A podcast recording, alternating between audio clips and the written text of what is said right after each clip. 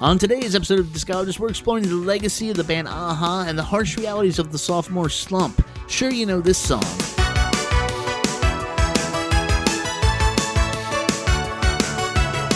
Do you know this song?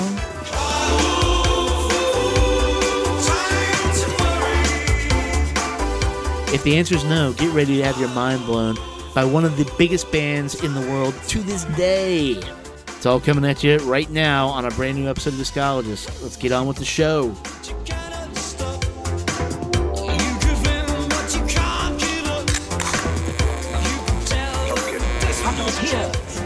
and it finishes here. Two men enter, one man leaves. merely a two-word review just said shit sandwich. I will roll the record up to the next That right there is a logical fallacy.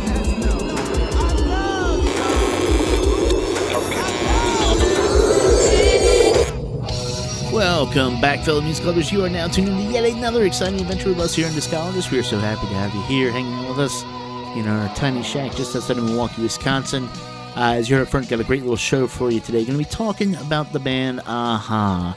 Initially, we started off uh, wanting to talk about Scoundrel Day as their second album, which most of you probably don't know um, because we live in America. Outside of America, though, the album was fucking huge, as is the rest of their career. But uh, we got in a nice little conversation about uh, sophomore slumps, uh, about how we consume music, and uh, how we can support music going forward in these crazy times. Going to bring a couple of friends along on this journey. Welcome to the show right now, Mr. Wes Covey, and welcome back, Mr. Rick Ivy. How are you guys doing today? Excellent. Very good.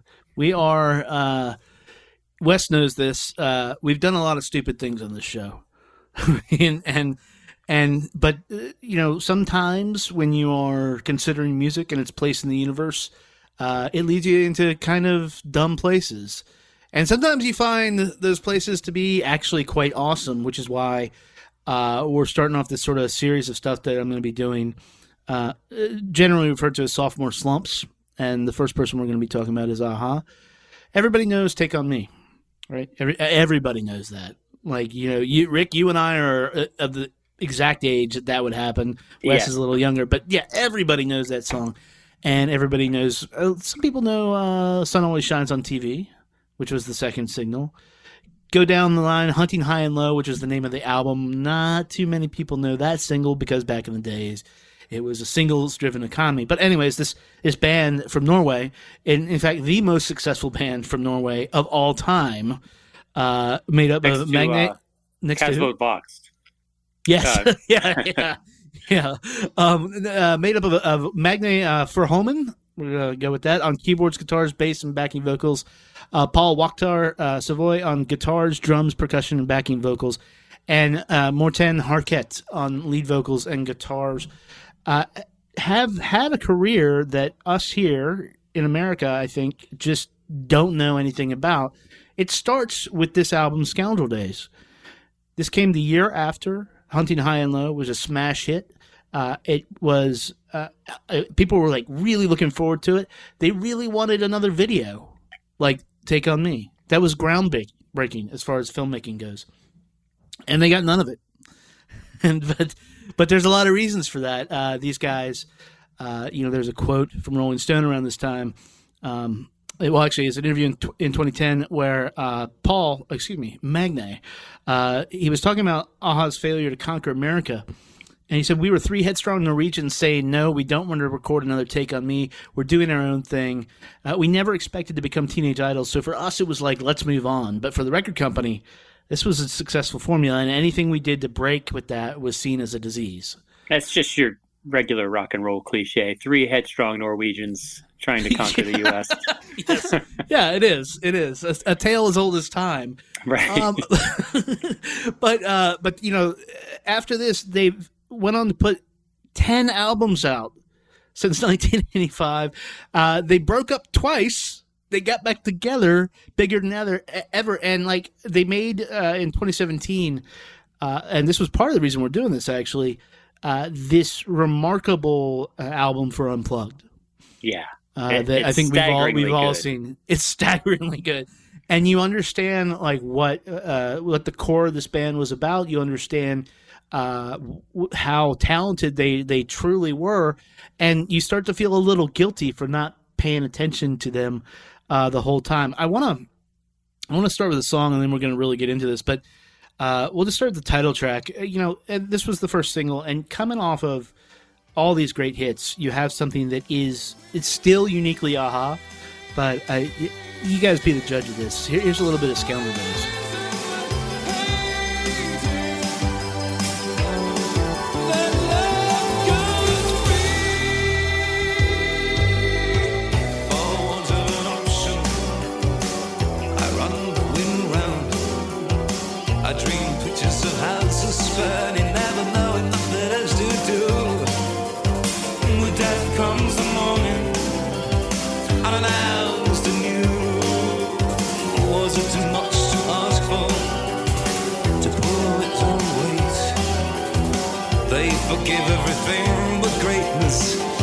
Scoundrel days.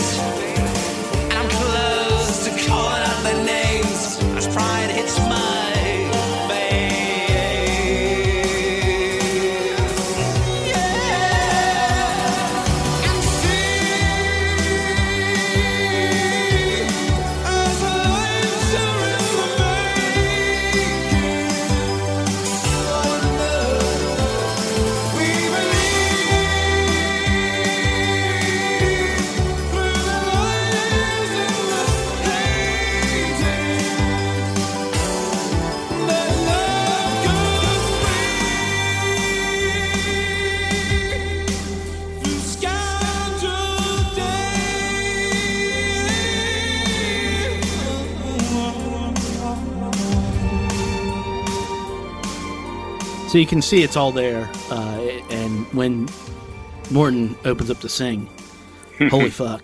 So you know, that- it's it's so good. But there's also lines like a, a bad thought slipped my wrists or like sweat dripping in my mouth, and and you start to see uh, some of the problems maybe creeping in. Uh, you know what I've found in studying this album is that uh, a lot of it is in in the songwriting. Uh, it just simply wasn't as strong as the stuff on Hunting High and Low. There's a very good reason for that. Uh, Paul Waaktaar was the one who, who wrote all that. He wrote the lyrics and the music, and uh, and brought his friends in to do the other stuff, and that was great. Uh, but on this one, uh, again, a tale as old as, time. The musicians were like, "Man, we want more to do," we, and so and musicians. yeah, and, and and and so they they all like chipped in on songs, and and we're gonna find, try to figure out part of this is figuring out who wrote what on this.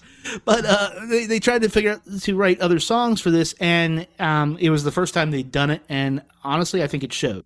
it's interesting. Um, uh, when you said earlier, I think you said uh, almost feel guilty in not having. Uh, well, for me, I, that resonated with me because I was thinking I, I actually did feel guilty for sort of like dropping them off after this album for some of the reasons that you said, and I I had bought Hunting High and Low when I was. 17 i think 16 or 17 and i used to listen to it all the time on cassette and then i bought this one and I really liked the first um, couple of tracks, but there were a few lines that threw me, and I sort of, you know, didn't go come back to it.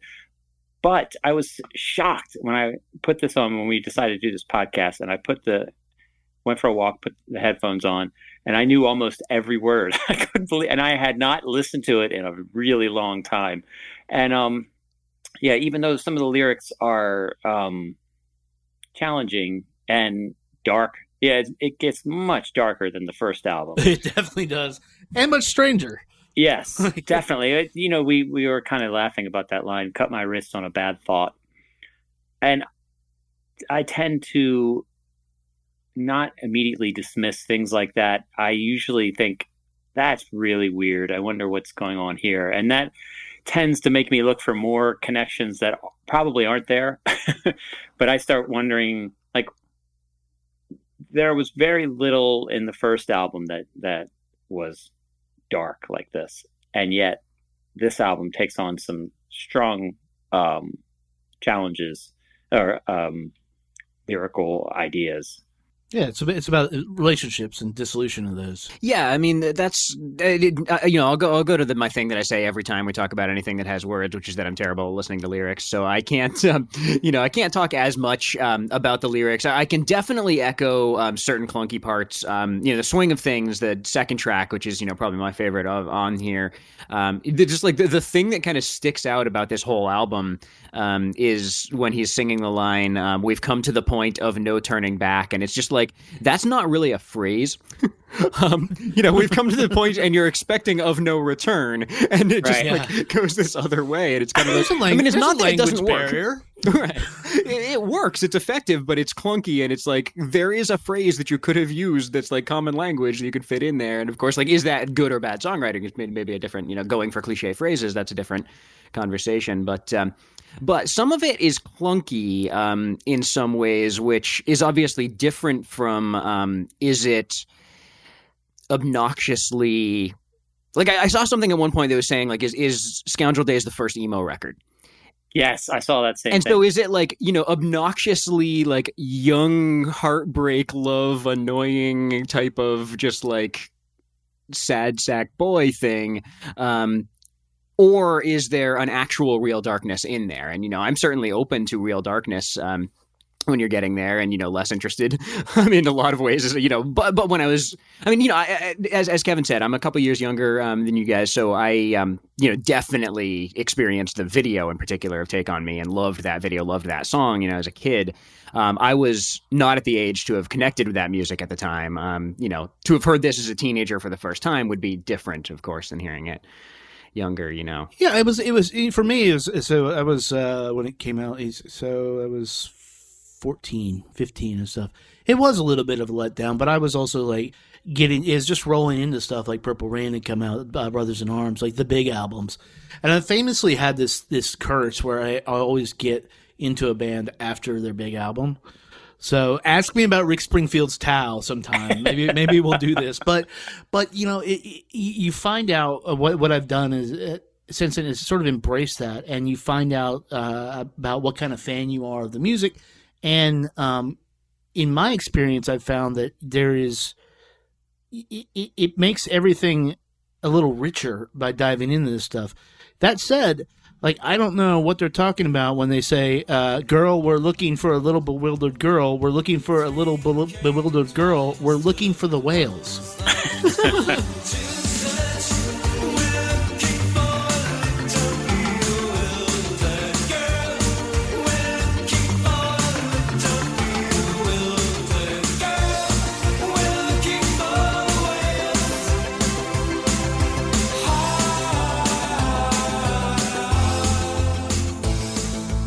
So you know, and, and there could be a, uh, you know, I mentioned the language barrier here. That that was certainly on take on me. You know, this this uh, today is another day to find you shining away. I'll be coming for your love. Okay, yeah. The take on me is is tr- translated, and what it actually means is touch me. Um, and, and that and, and that is about a relationship, and the guy doesn't know like if this is real. Is he being played by his partner, or what, what's going on? And and so you have these all over there but i think you know it is maybe they were just edited out. Like uh you know paul had the sense to like really rein this stuff in and on this he lets a lot of stuff go. One of the fascinating things about this album uh, for me though is that this also happened with the music. Now um, there's a lot on here. In fact, I, think it's towards the end. I don't know if it's "Weight of the Wind" or maybe maybe that sound. It's just a rip of "Take on Me." The the actual drum beat. It's it's everything, and that's fine. It's great. The record company got their familiarity in there, but uh, they they used uh, Yamaha DX7 and Roland Junos, which were uh, high tech back then, and now you can get like a DX7 on your iPad. Uh, but it, but it, but it was like it wasn't the dawn of synths, but it was like the dawn of these prosumer synths that were coming out, and all the artists were using them. Uh, I watched a Dead show the other night, and, the, and they had a DX7 on stage.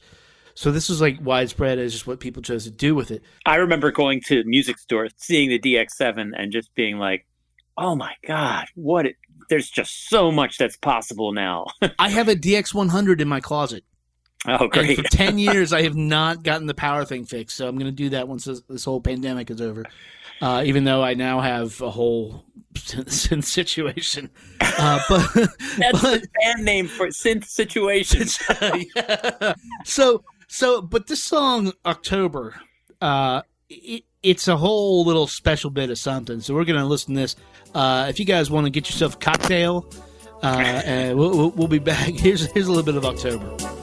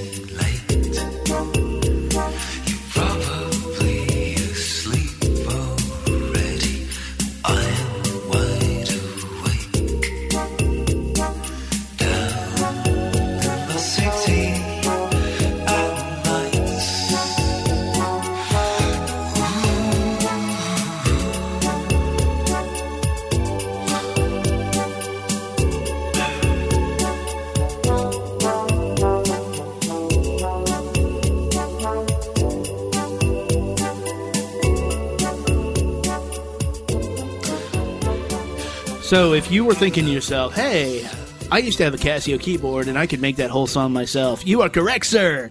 You just hit the button and it makes the beat and it makes the thing. Th- that said, uh, and, and that song's hilarious. Like, eh, there is a sophistication to their music and their use of synths and everything. Um, none of it is anywhere near that song. that is just that is just uh, as cheesy as it comes. But uh, again, when uh, Morten opens his mouth to sing, uh, he turns it into a whole other thing, uh, and like a vibe, almost like a Nick Drake. I just watched the uh, five-hour cut of "Until the End of the World," Wim Wenders.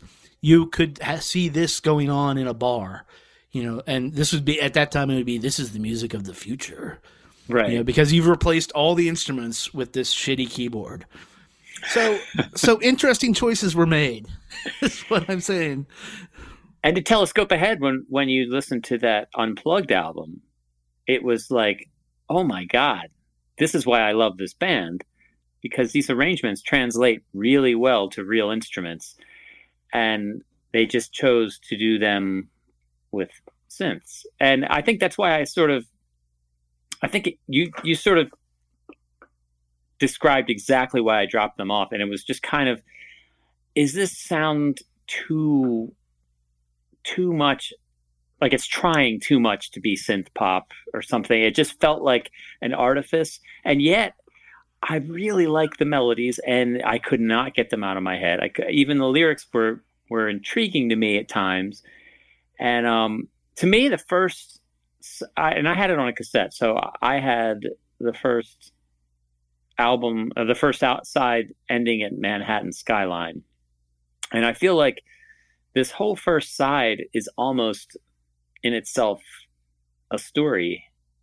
And i i would i it kind of ends with manhattan skyline because when that song ends there's this cadence that you know this completion that feels very done. And i used to i used to ride the bus a lot in um when i was listening to my walkman in college early years of college and i would remember having this on cassette and listening to it and i would frequently like you know nod off fall asleep. And you know this is the perfect album to sort of imagine a dreamscape from because you've got this background where you've got uh you know the take on me thing where the, the the video was really groundbreaking because it sort of combined animation and uh you know real characters somebody jumping into a tv screen and so i started to re listen to this album imagining this guy you know going to a, a museum and the paintings kind of coming to life, going inside the paintings, and each song sort of became a soundscape for that. And Manhattan Skyline even ends with a great lyric where it's like there's a a, a picture on the wall of the Manhattan skyline.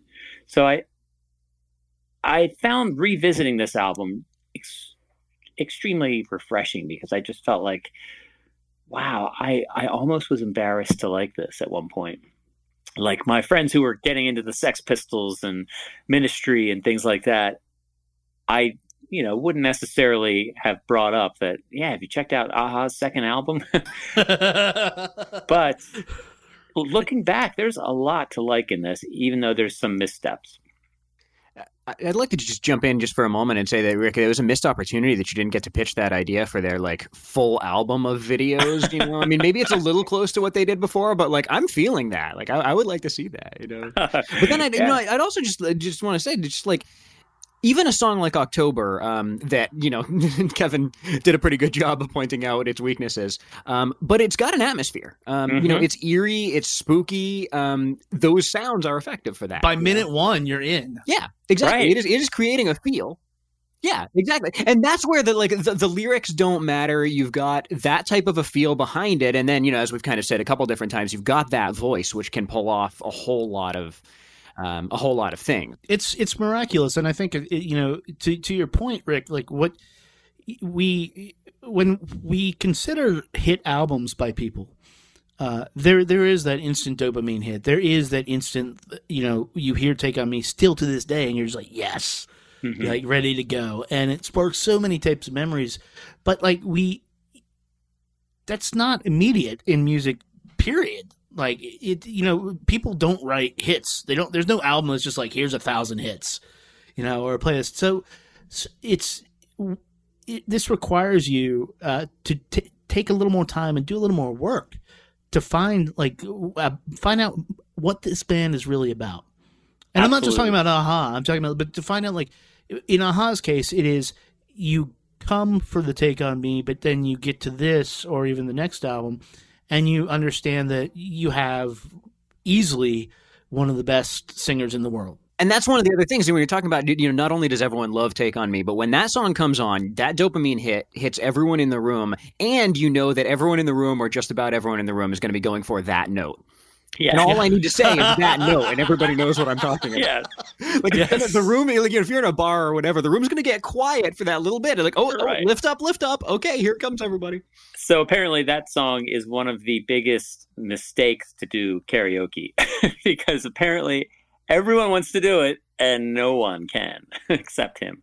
No, no one except him. And and so if if we're just talking about this in terms of aha, like that tells me that like taking a look at all these albums that maybe you know the sophomore slump as it were, uh, you know that maybe that's not. Uh, we we need to take another look and and see how we consider our bands and what we what we like. You know when you I was talking with uh, Daria recently and we were talking about uh, Town the Get Down Stay Down uh, who has an album out, and talking about how we support artists, especially now how we support artists. And it, it has to be more, uh, well, I guess it doesn't have to be, but it should be more, uh, more than about just like, this makes me feel great right now. Like, even all the way in Norway and all the way with their Scandinavian feels, which Wes knows I'm not down. but uh, I feel uh, coming back to this record now, something that I never felt as a kid. I had the tape as a kid, and you know I played it in my Walkman. Something I never felt. I feel this connection because ultimately they're singing about stuff. Uh, except for whales, I don't get that. But they're singing about stuff uh, that that is is sort of binds us together as humans. And you know that's like 30 years ago. Yeah. you know, and it's still the same. Yeah.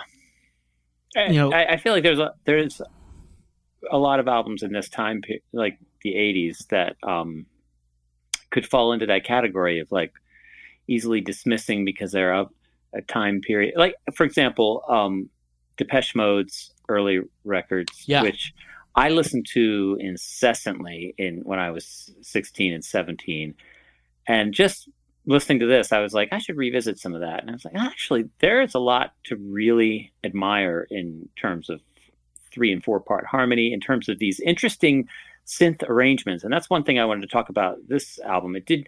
Um, at that time period when w- with synth pop you'd have these intro introductions to songs that sort of laid out a four or five voice uh polytonal you know section that would introduce the song.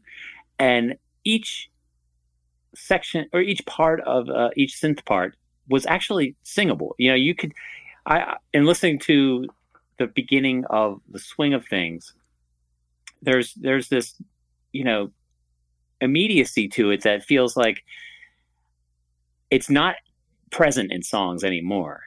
But there was because people had the dx7 because they had these things like oh, what could we do that sort of elevates this to a, a um an arranged uh, s- something that almost a composer would feel you know excited about?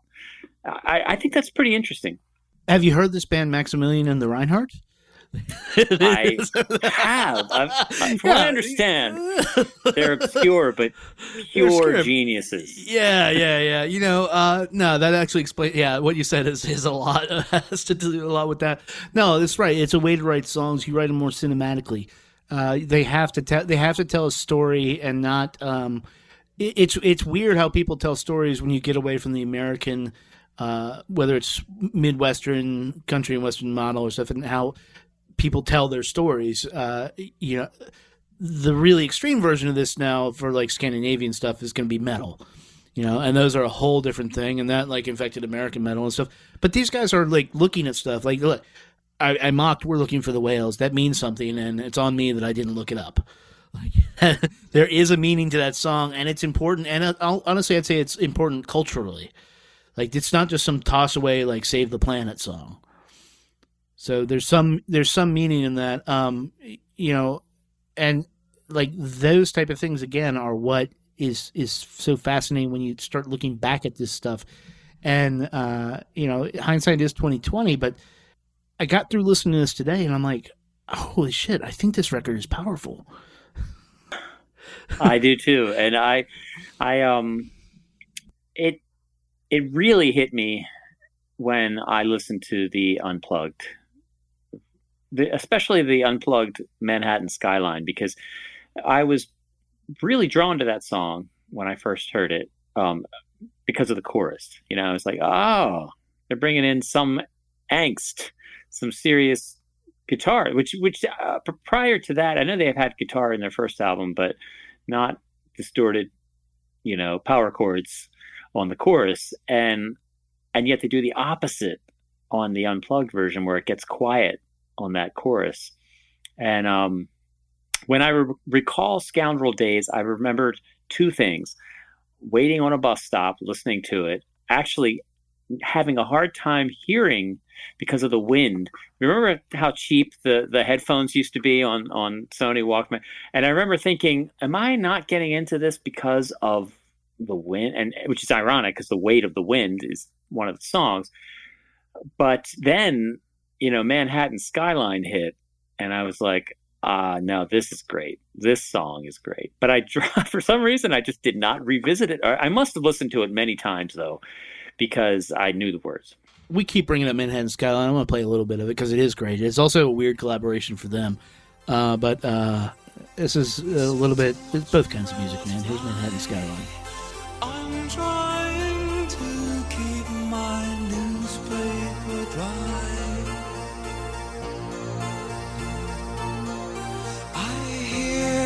Myself say, My boat's leaving now, so we shake hands and cry. Now I must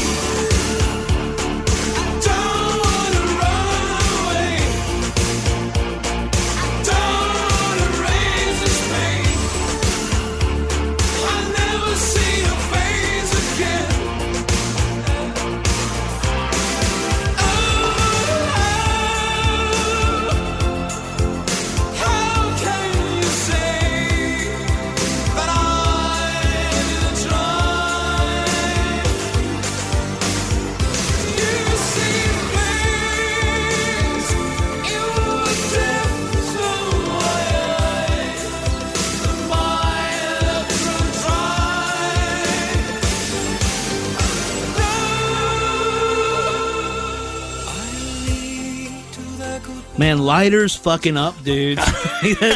He kicks into that. That is like Tommy Lee and the rotating drum kit. It's just fucking that is that is rock and roll. It you know it's funny that this was a collaboration uh, because they hadn't actually collaborated on songs and they just accidentally were writing two songs. One rocked, one was sensitive, and there you have it. It's Manhattan Skyline. It's fucking it's rock and roll, dude. Yeah, and we were talking uh, lyrically earlier. I, I think this is one of the more successful pieces. I mean, uh, this is the song that I did not have to hear to remember the lyrics. The first verse, I sit and watch umbrellas fly. I'm trying to keep my newspaper dry. I mean, to me, that's the open, great opening line to a short story. I mean, there's I something don't about want to cry again. Yeah. I mean, yeah, that's that's the part where I was slightly embarrassed because you know, like when you're, you know, in early college years, and you hear it's heartfelt, but you don't always want to ex- put your heart on a sleeve right out there, and yet they chose to how they chose to do it. You know, is great. Like with that, yes, and vulnerability. You know, like that's what one thing that I um admire about the music that I loved and turned away from and now I'm sort of revisiting is there's a lot that people put out there that might be embarrassing and yet it still connects to the heart and has a powerful resonance with me um whatever that means for for others I'm not sure but Well, there's stuff that you were we were all embarrassed to enjoy. yes Like I hope that we're all like at least more in touch with our emotions than we were when we were 15. That would be ideal. We talk a fair amount about um, honesty, um, you know, speaking who the artist really is, like not putting on artifice, um, things like that on, you know, a lot of episodes of this show.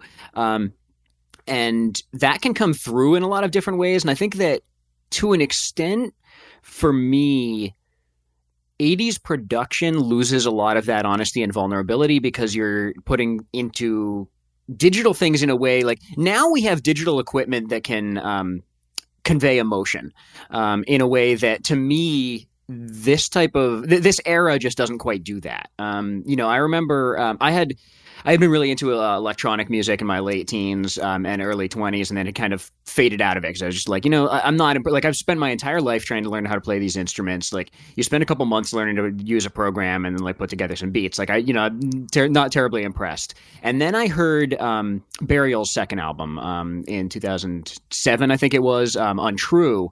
Um, and it just absolutely floored me. I mean, it was one of these like I put it on late one night working on a particular project, and um, it was just kind of like, all right, you know, I'll finish this up. And I ended up like staying up, um, you know, hours that night, um, you know, listening to that album. I think it was like three times in a row because I didn't know that you could convey emotion like that through electronic music. And to me, why Aha works in the way that some of the other bands from this time period don't connect with me um, is that Morten's voice is able to convey that honesty, vulnerability. There's a fragility to um, to his voice um, that, to me, gets through that emotional power that's lacking in a lot of synth based music. They well, and also like uh, what you said, Rick. You know, wearing their heart on their sleeve. Like they're they're writing about like actual deep shit. Yeah, Like it is. Aha is not like a fluff band. Right. Let's just like make that clear. They're not a fluff band. And we talked about Depeche Mode, and and I, there's a really close connection with these guys in Depeche Mode. It's just different sides of like what you can do with synths. Uh, you know, Aha took it a little more uh, orchestral, if you will, even though they're only using they were limited by these certain instruments. Depeche Mode was going for a darker, more immediate uh, version of this this type of music, but the instrumentation is literally the same, and they're using the same stuff, the same gear, and it's just they're going like dark emotions and and the type of emotions that like you are you're wearing black, you're like sad boy or scream boy, whatever. and yeah, and and you know, and and and Aha wasn't willing to go down that that path. They wanted to. They didn't want to stay as the pop stars, but they they were still. That's just who they were. You know, Yeah. when you're talking about instrumentation, um, you know, that brings up one of the other kind of questions that I had. Um, you know, because you guys, you know, you were both um, you were both in college when this came out, or late high school, High school. early high, end of high school, early college. Yeah, so you know, at, at that era, um, I would have been six when this came out. You know, so, so I didn't hear it until later. Um, and um, this this was eighty six, right? Or this, yeah, yeah. So, um, so you know, obviously I have looked back um, to an extent, but but as I said, because I don't really connect with synth based music, honestly, like basically the entire period of the '80s, I just you know have often skipped over. You know, um, and it's funny because even with some of the stuff. Um, you know, I've listened to a lot of 80s punk. I've listened to a lot of 80s metal. I've listened to a lot of 80s hip hop, um, you know, stuff like that. Um, but not really in the pop side, not really in the rock side because I don't the, the production doesn't speak to me. Um, obviously, there's exceptions, but I'm curious with some of this stuff. Um, you know where the influences are coming, um, and it's interesting because and I'll come back to Manhattan Skyline and that one in a minute because I'm pretty sure Kevin can tell us where the influences are on that that uh, guitar rock coming in. Um, but one of the things that I noticed. It's maybe like the second time putting this back on. I had heard this album before, but I didn't know it well, you know. And so when we started talking about doing this episode, I was like, all right, yeah, I got to listen again. Um, and it was like maybe the second time um, putting it on. So pretty quickly in listening to it, in the swing of things, I was hearing. Um, honestly, maybe even um, a little bit of a ripoff of "Word on a Wing" by Bowie, um, which you know from station to station, and it's like there's certain chord changes, um, there's certain melodic lines that that sound really, really close to that, and I would be, you know, I would expect that these guys were probably listening to Bowie. Um, and but this is where a lot of the kind of you know with the stuff that I just don't know as much about. I like to think a lot um, just about you know where what are people's influences um, instrumentally. What are people's influences um, in terms of the type of the music they're listening to? You know, knowing that the vast majority of people who make a particular style of music listen to a lot more styles than just what they make. Um, you know, I'm really curious. And, and and then again, because this is a group who is Norwegian, um, you know, obviously I assume that they were listening to a lot of the bands who are their contemporaries um, to an Yeah, or extent Norwegian also. folk. Yeah. So so but I'm curious like like when that guitar rock section comes in on Manhattan Skyline like what is that is it Van Halen like what's um You, you, you can see see if you see if you agree with me, Rick. It's probably like Pyromania, oh Def Yeah. Leppard, yeah. Yeah, it could be. yeah, or your favorite band, Ratt.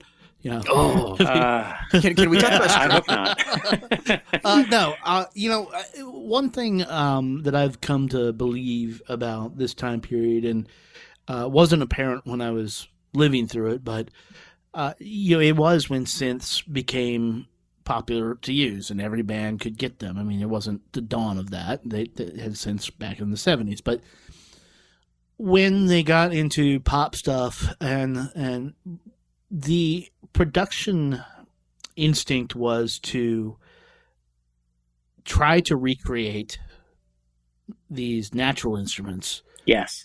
using the synth instrument. And the idea is actually just economics.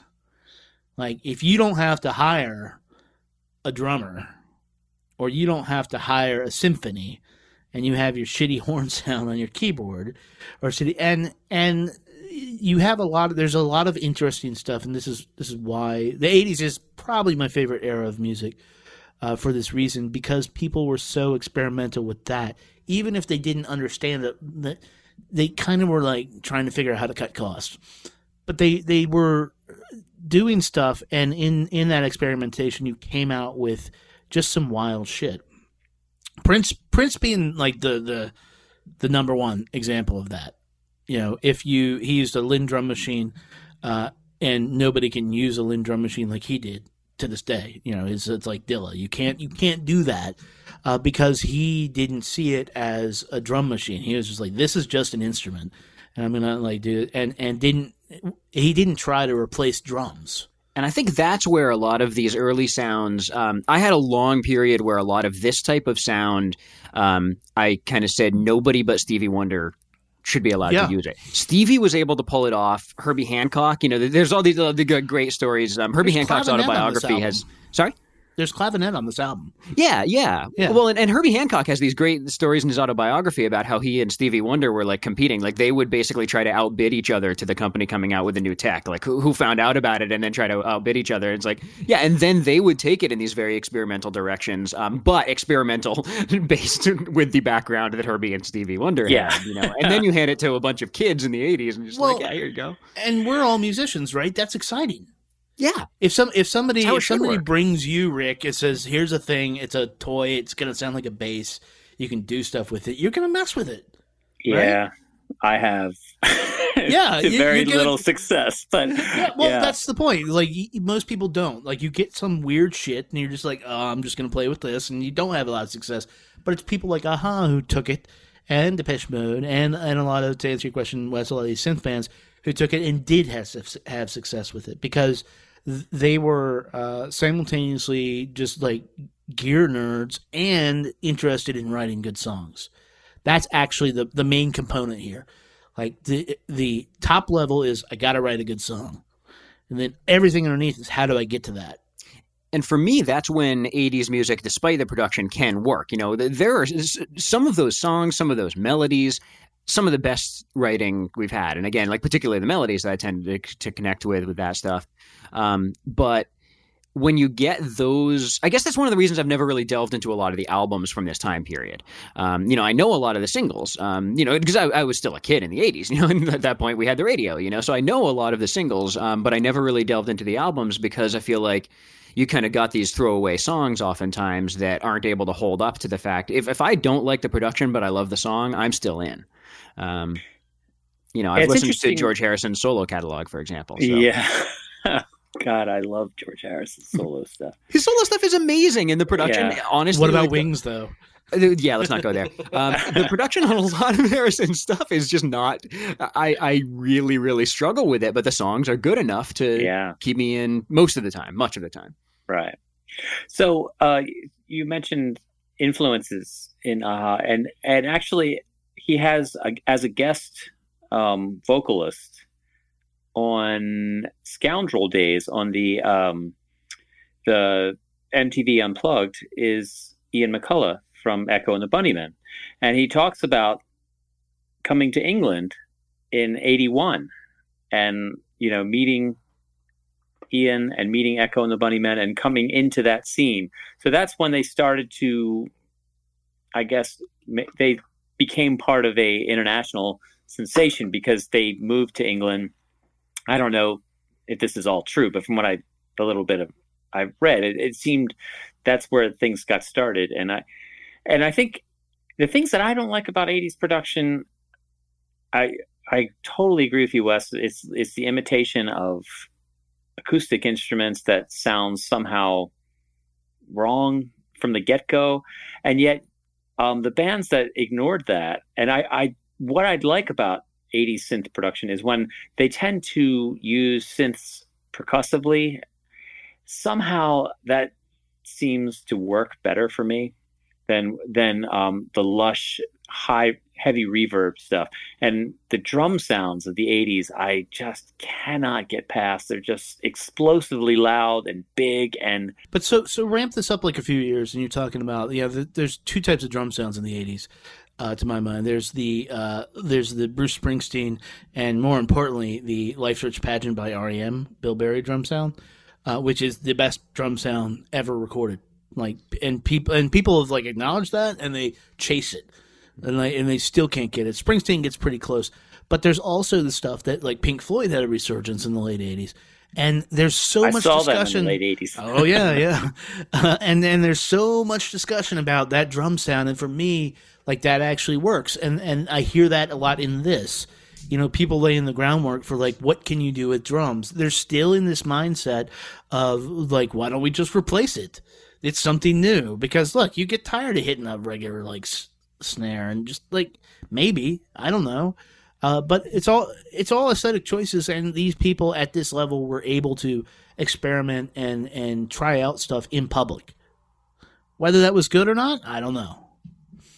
You know, I would say also when you're talking about um, you know shifts of, of I mean, obviously a lot of this new these new instruments and these new approaches in the 80s came about simply because of technological advancements, you know, so it couldn't have happened at different time periods. But I also think to a certain extent, you know, let's be honest, a lot of instruments were taken seemingly as far as they were being able to be taken Yeah. in the like you know late 60s because i want to bring hendrix in um, you know for electric guitar obviously. Like a lot of people would still say that he kind of you know said everything you can say on electric. You know i don't personally agree with that um, just because i think there's been a lot of you know great advancements since. But the 70s is this time period where you have a lot of people who are classically trained musicians who are playing in the rock realm, you know, extraordinarily complex music. Um, the influence of jazz as jazz is becoming less insular and and um, you know holding its techniques and its trainings in as much. Um, you got people who can just play their instruments every direction you want to go. And so then at some point, when you're thinking about creation, you kind of say, okay, I'm not going to top that.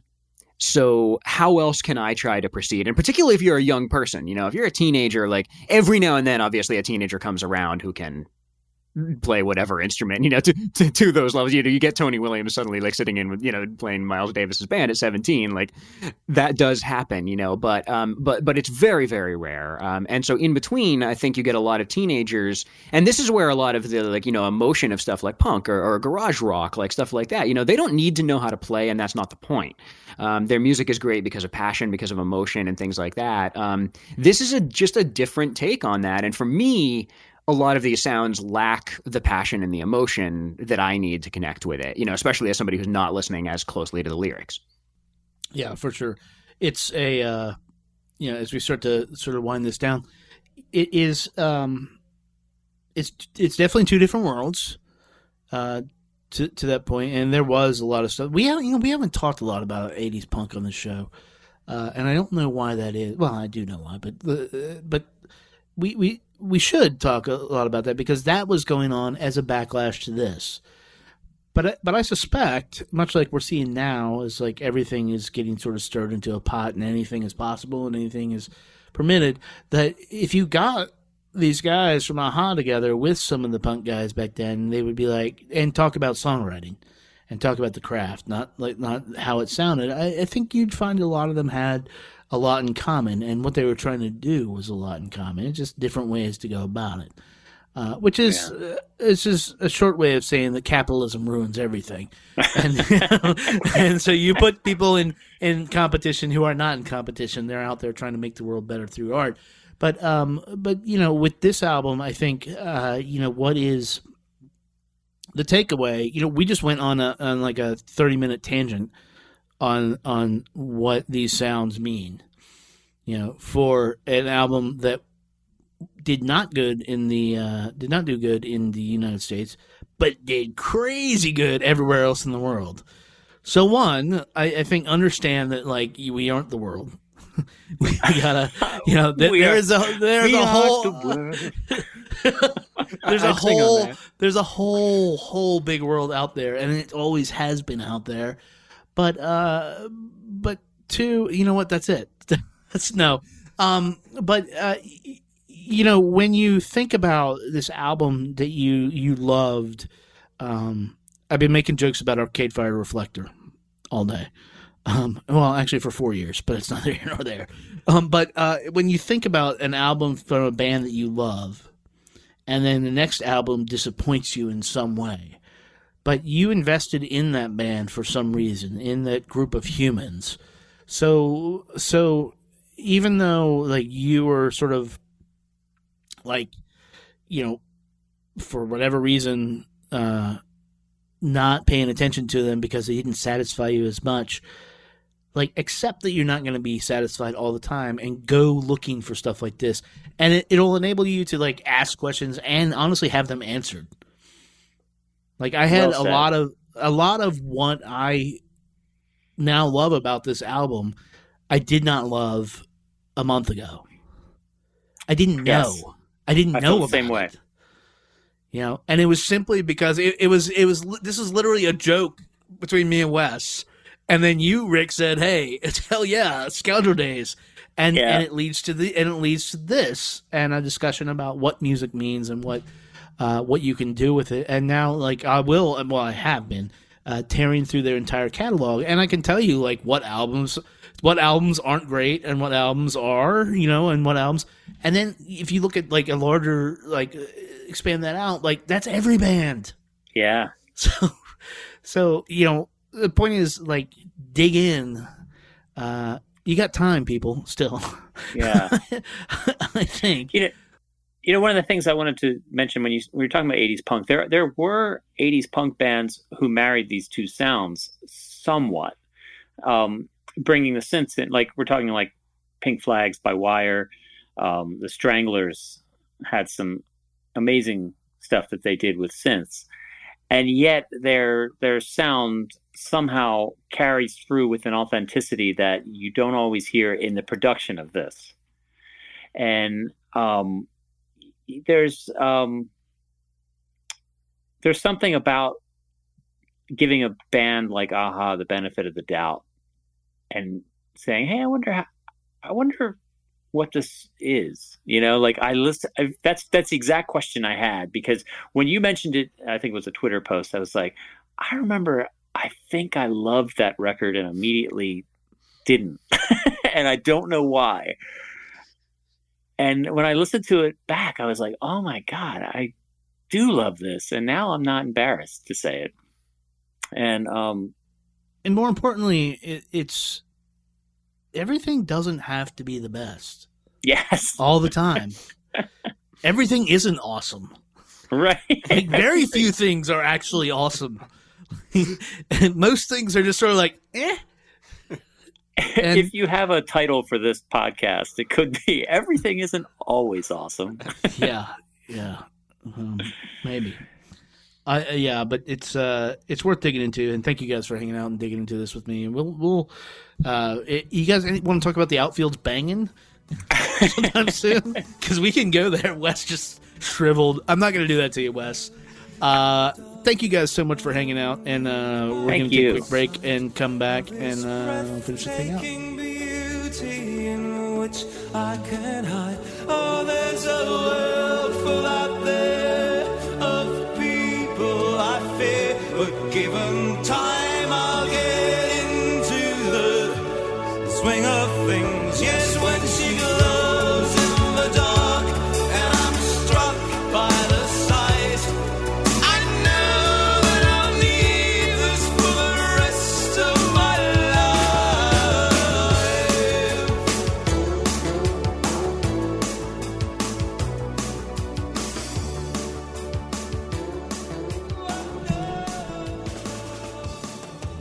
Aha, Scoundrel Days right there for you. Been out for about 30 odd years. And um, yeah, check it out. Hopefully that sort of piqued your interest. I know it was always a, it's always a pleasure to talk about music with Wes and Rick, but uh, know, this one was a long time coming, so it was, it great to sit down hash this out. Had some feelings, they had some feelings, and I think we got it all done. Uh, got to get things done here before episode 500.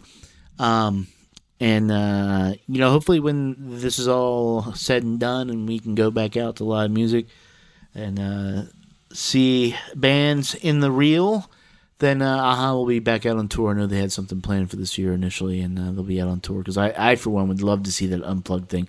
If you haven't seen it, there's it's going to be in the show notes a link to it, but it's fucking phenomenal.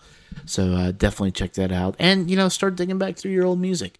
Maybe stuff that uh, is a little underappreciated uh, back then or now. You'll you'll find uh, that you uh, it has new meaning, or just uh, or just you love it now, which is even the better. More things to love is is a uh, more better world, as they say. Uh, that is it for this episode of Discologist. If you like what you heard, find someone in your community, an arts uh, space, an artist, uh, venue, restaurant, something that makes your community yours, and support them with uh, your money if you are able.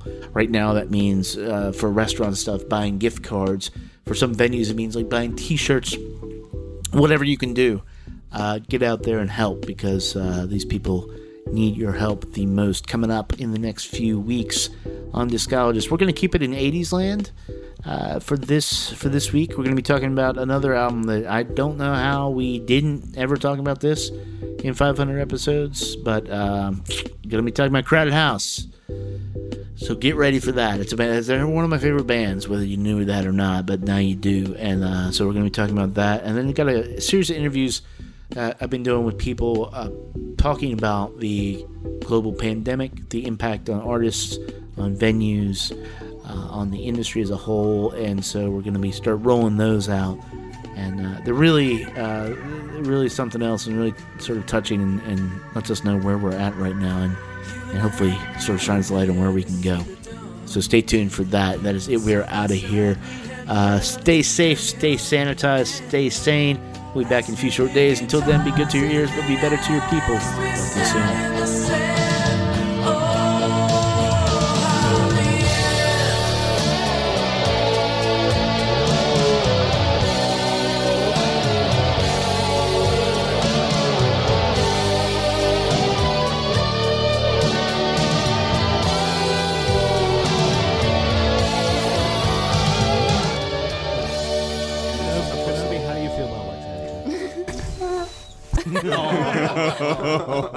Kenobi.